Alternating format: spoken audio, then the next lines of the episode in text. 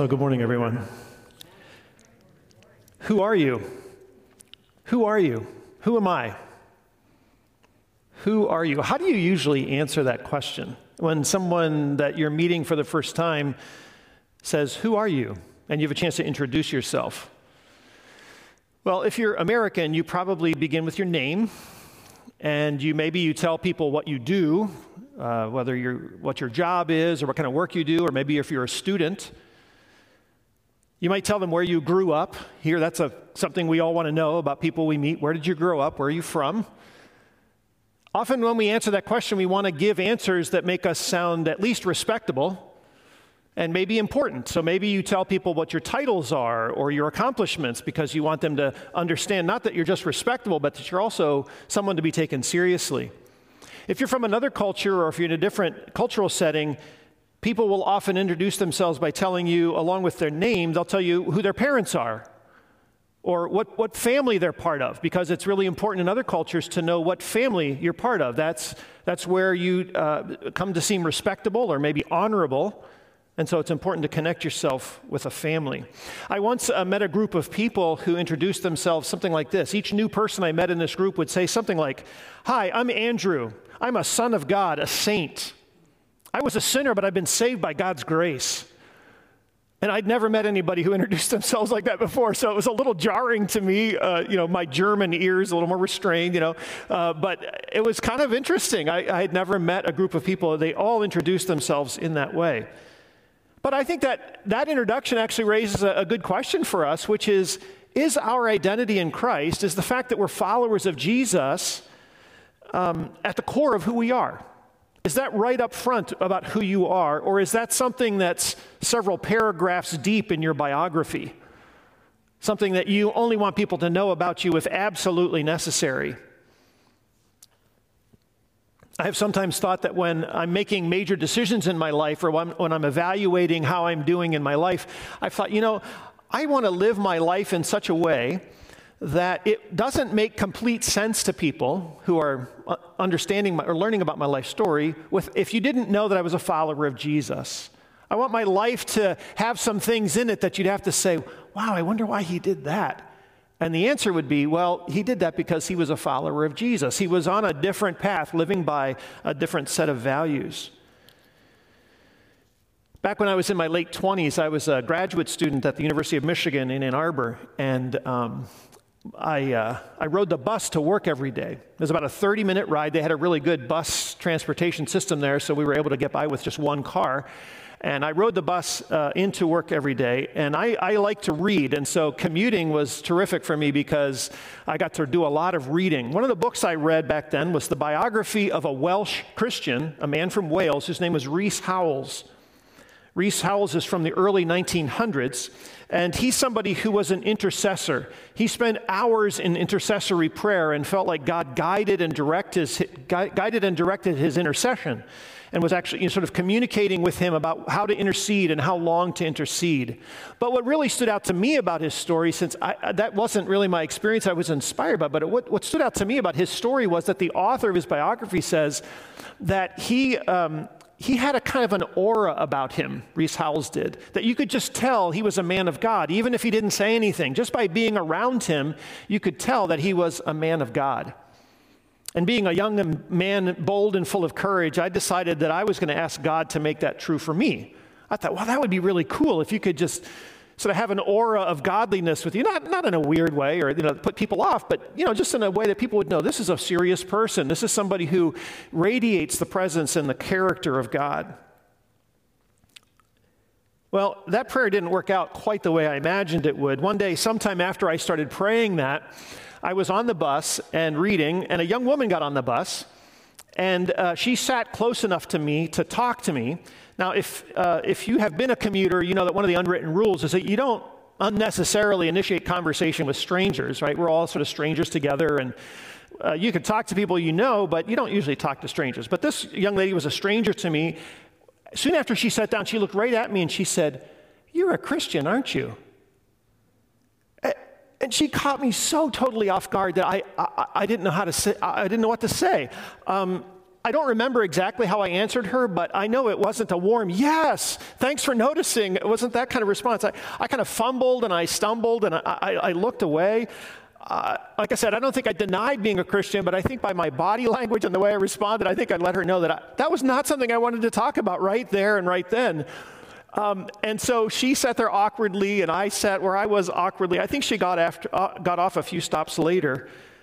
But it was only after I got home, a little while later, that I, re- I remembered my prayer that people would be able to sense the presence of Jesus uh, with me, that I was a follower of Jesus when they were around me, and, and I was ashamed of myself.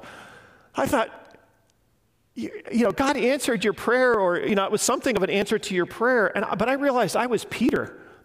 I had effectively denied, I didn't actually, you know, said the words, but basically I denied an opportunity to talk about Jesus and his role in my life. And and there wasn't even a threat in that situation to me for saying yes. I could have said yes. And I mean, she wasn't asking me in a threatening way. She was just uh, asking for information and I think maybe wanted to start a conversation.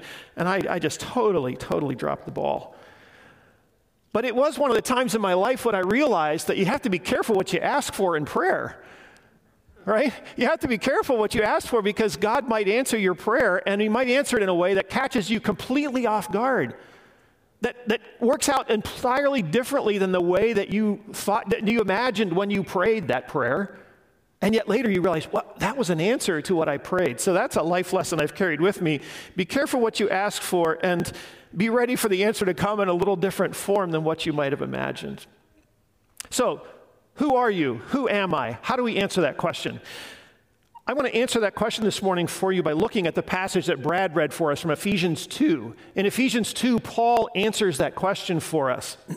you might want to open your Bible or if you have a phone or someplace where you have the you can have the text in front of you. I'm going to be skipping around a little bit there, so uh, we're not going to skip around on the screen, but if you have it and you want to follow along, you'll notice some things that I you'll be able to notice some things I point out. Pastor Matt Smith, in his sermon on this uh, uh, passage, gives us a really simple but very helpful outline, I think, to help us understand what Paul is saying here. And it's just three simple phrases. Three simple phrases. You are, the first one, you meaning you together, or like we, you are, but God, I'm sorry, you were. I even practiced this. You were, but God, we are. So that simple phrase, you were, but God, we are. We'll see that as we look at this passage. Let's start with you were. In verses 1 to 3, Paul says, You were dead in your sin. You were trapped. You were spiritually dead. You were stuck. You were defined by your weaknesses, defined by your failures, defined by your brokenness, and far from God. Hope was fading for you, for us because we were dead in our sins. You may remember the sermon from several weeks ago when I said that there is sin and there are sins. Right? There, there, there is sin and there are sins. We commit sins because sin rules our lives. In other words, there's an underlying condition in the world and in our hearts, in our lives called sin. It's an ongoing condition, and it's the expression of that condition that shows itself in, in specific sins. So it's when we're in the grip of this underlying condition that we commit sins, and our life then is full of failure and darkness. In Ephesians 2, you can see that Paul's talking about sin, this condition, in several different places. In verse 2, he says, You used to live in sin. That's a, that's a condition. You used to live in sin. Verse 2, or verse 3, he says, You used to live that way. It was a way of living for you, for us, verse 3, it says, Because of our sinful nature, often when Paul talks about sin as a condition in the New Testament, he refers to our sinful nature or our sinful flesh.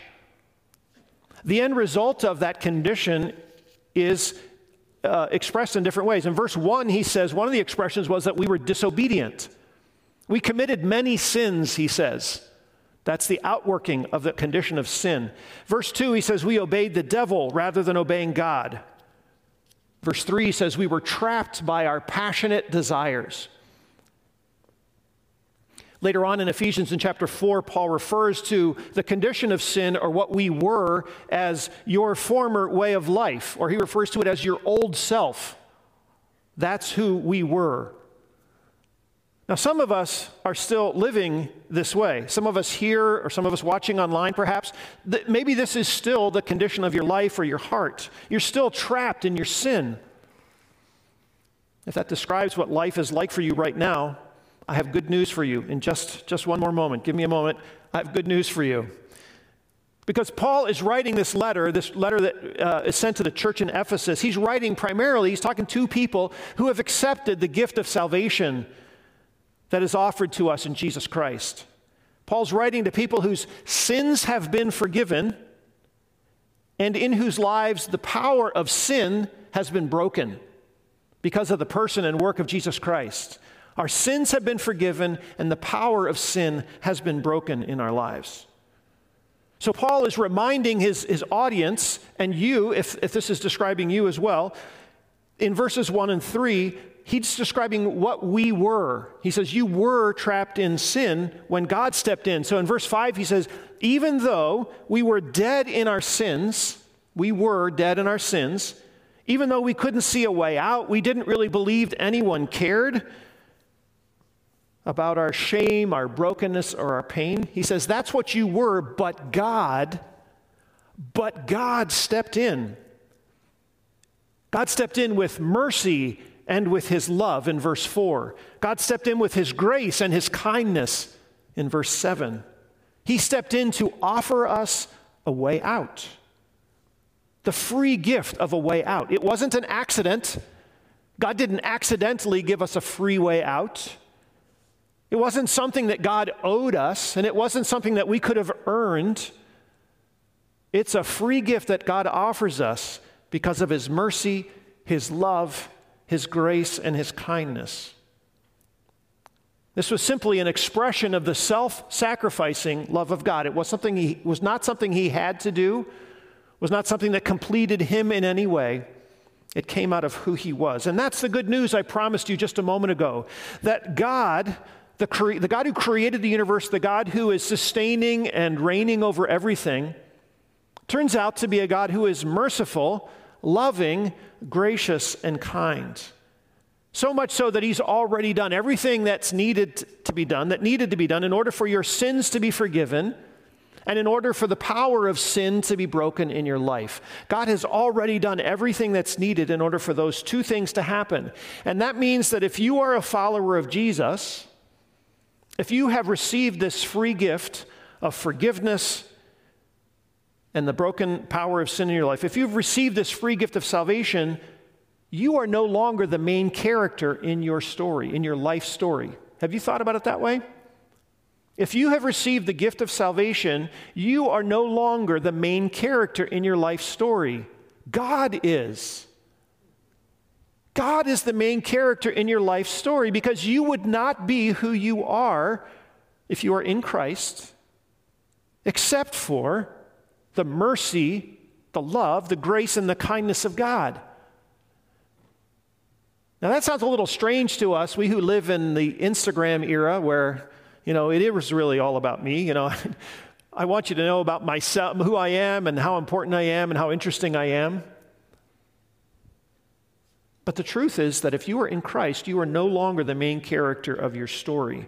Your life story no longer makes complete sense without highlighting the mercy and the love and the grace and the kindness of God.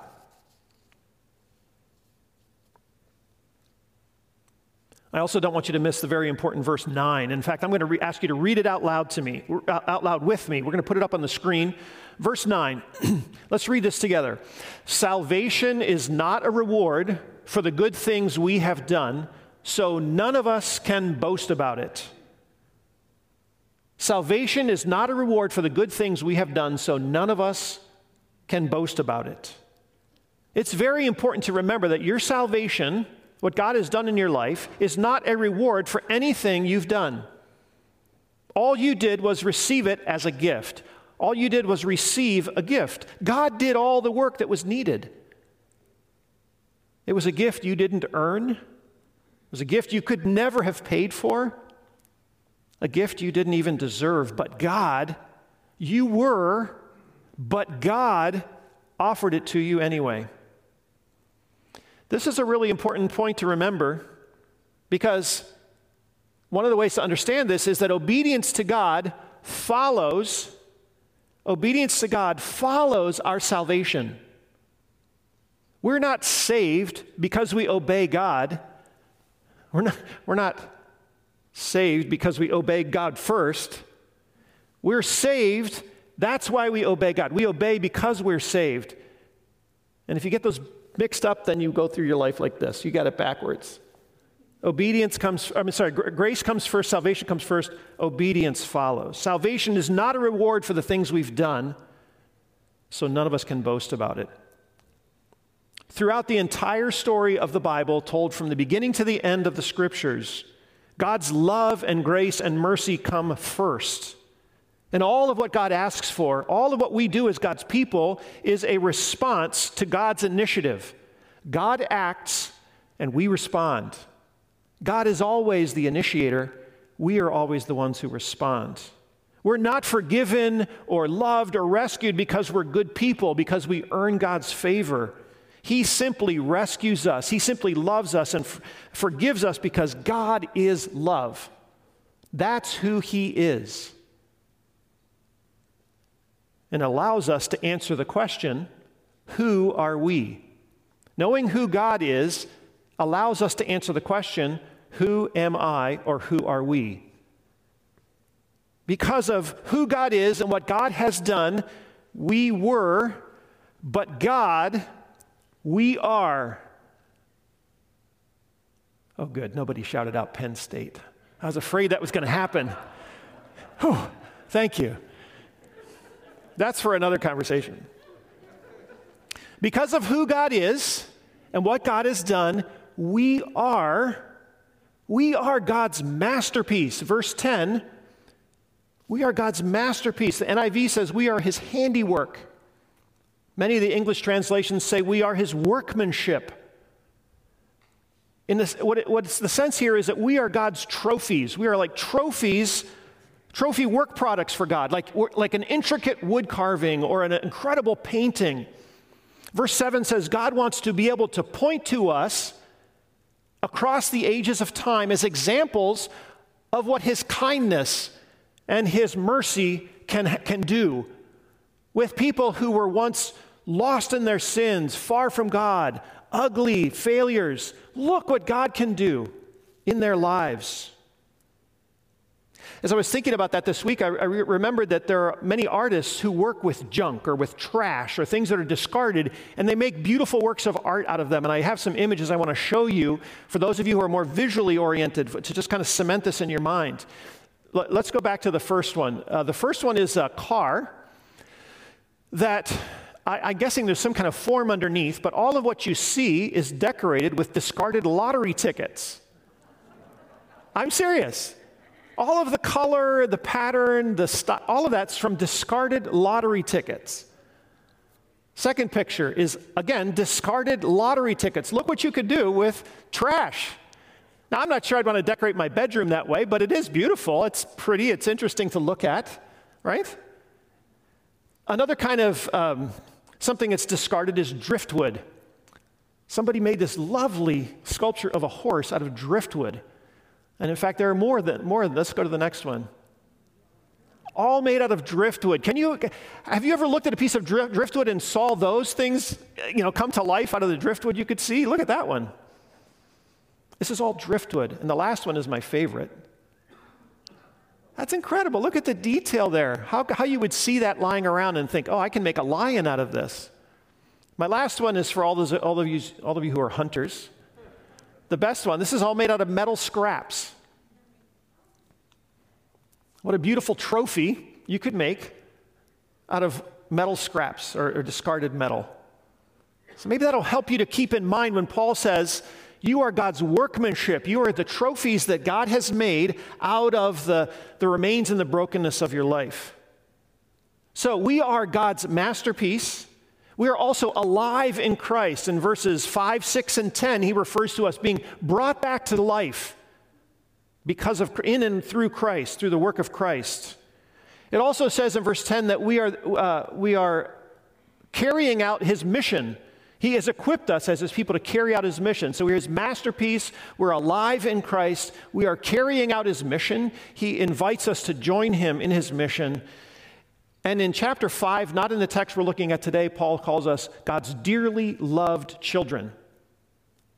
God's dearly loved children. So we were, but God, we are his masterpiece. We are alive, spiritually alive, brought back to life. We're carrying out his mission with him and we are his dearly loved children.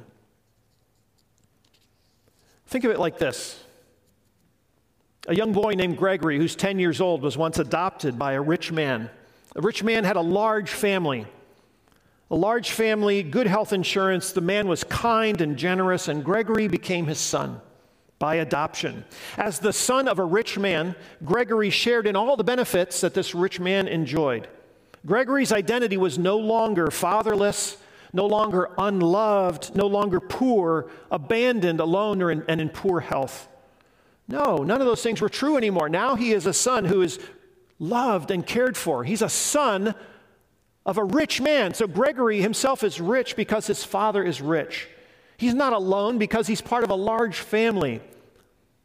He's not um, unhealthy because the rich man can afford all the doctor, all the medical and dental care that's needed to repair his body and bring the nutritional deficits back up to speed or to remedy those. There's no way for Gregory to earn or to pay for this kind of favor. He just receives it as a gift. And his new identity is based entirely on who his father is. His new identity has nothing to do with the brokenness in his life and where he came from. It's not at all based on where he came from or what he can do for his father. And with a new identity, Gregory can live his life with confidence and security. And what would we expect to see? What would we hope to see from Gregory as he gets older, as he grows into a man? Well, we would expect to see gratitude, probably, right? Thank you for rescuing me. We'd expect to see obedience or cooperation with his father.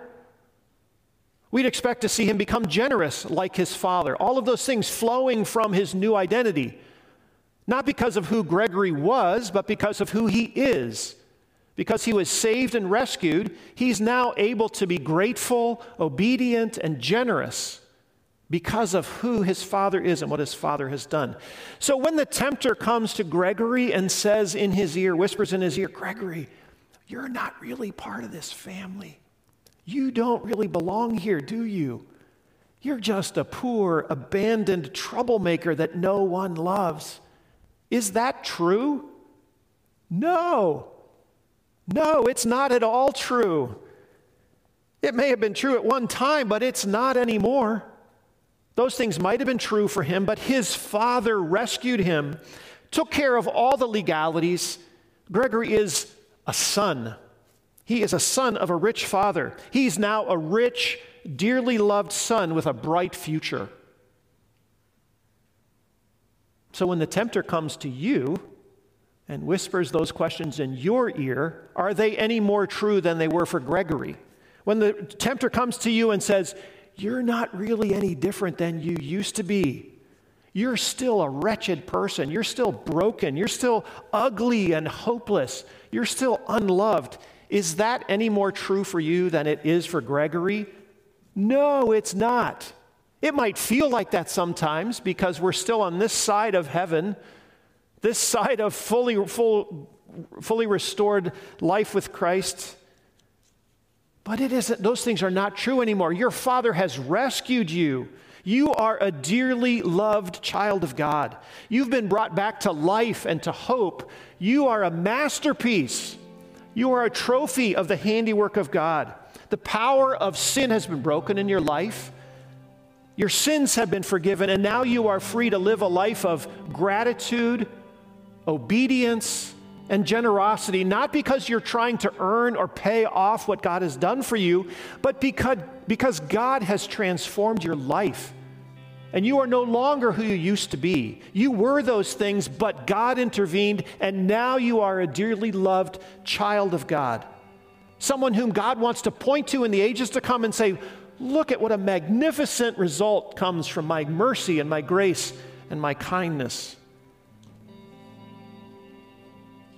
we're free to live our lives as a lifelong expression of thanksgiving for who our Father is, for what He has done in our lives, and for who we are in Him. Friends, brothers and sisters, let's walk together in the freedom and the joy and the gratitude of the dearly loved children of God, the one who is rich in mercy, rich in love, rich in grace, rich in kindness the one who has become the main character in our life stories. Thanks be to God.